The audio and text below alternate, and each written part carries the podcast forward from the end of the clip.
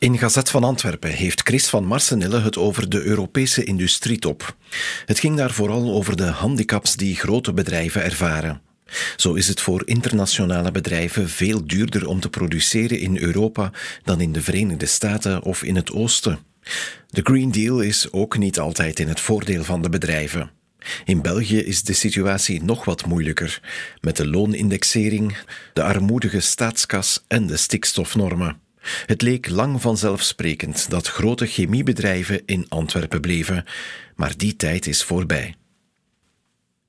Zelfde onderwerp bij Stefan Michielsen in de tijd. Europa heeft de industrie wat verwaarloosd de voorbije jaren. België en de EU moeten meer steun bieden aan industrieën, met eenvoudigere regels en investeringen in schone technologie. De Europese Industrial Deal, waar nu aan gewerkt wordt, moet een rechtszeker kader bieden met snellere vergunningen en minder administratieve verplichtingen.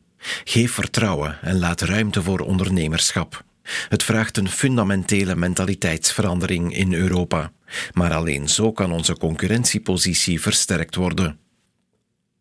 Naar het belang van Limburg.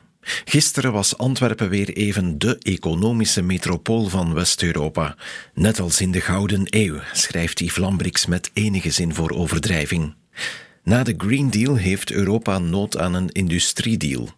Anders verliest dit continent zijn industrie en trekken de bedrijven naar de VS, naar de 342 miljard euro steun van de Inflation Reduction Act, of naar het Chinese staatsinfuus. Europa moet geen heilig boontje zijn. Net zoals defensie heeft ook de Europese industrie nood aan één stem, die realisme en voluntarisme verzoent met productie en verduurzaming. Drugscriminaliteit en geweld zetten het samenleven in onze steden onder druk. Politieke leiders worstelen ermee. De war on drugs van Bart de Wever houdt de granaten in Antwerpen niet tegen. Het minimaliseren van het probleem door de Brusselse politici is ook niet houdbaar. De overheid staat zwak tegenover de georganiseerde drugsmisdaad.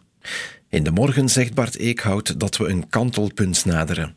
Als we willen vermijden dat België een narco-staat wordt, dan moeten we de politieacties beter coördineren en vooral de financiële strijd tegen het witwassen van drugsgeld opvoeren. Enkele dagen na het akkoord tussen de Vlaamse regering en de landbouwsector tonen nieuwe cijfers dat de waterkwaliteit in landbouwgebied weer gedaald is. Is de kwaliteit van het grondwater even belangrijk als de winstgevendheid van het landbouwmodel? Dat vraagt Lieven Sioen zich af in de standaard.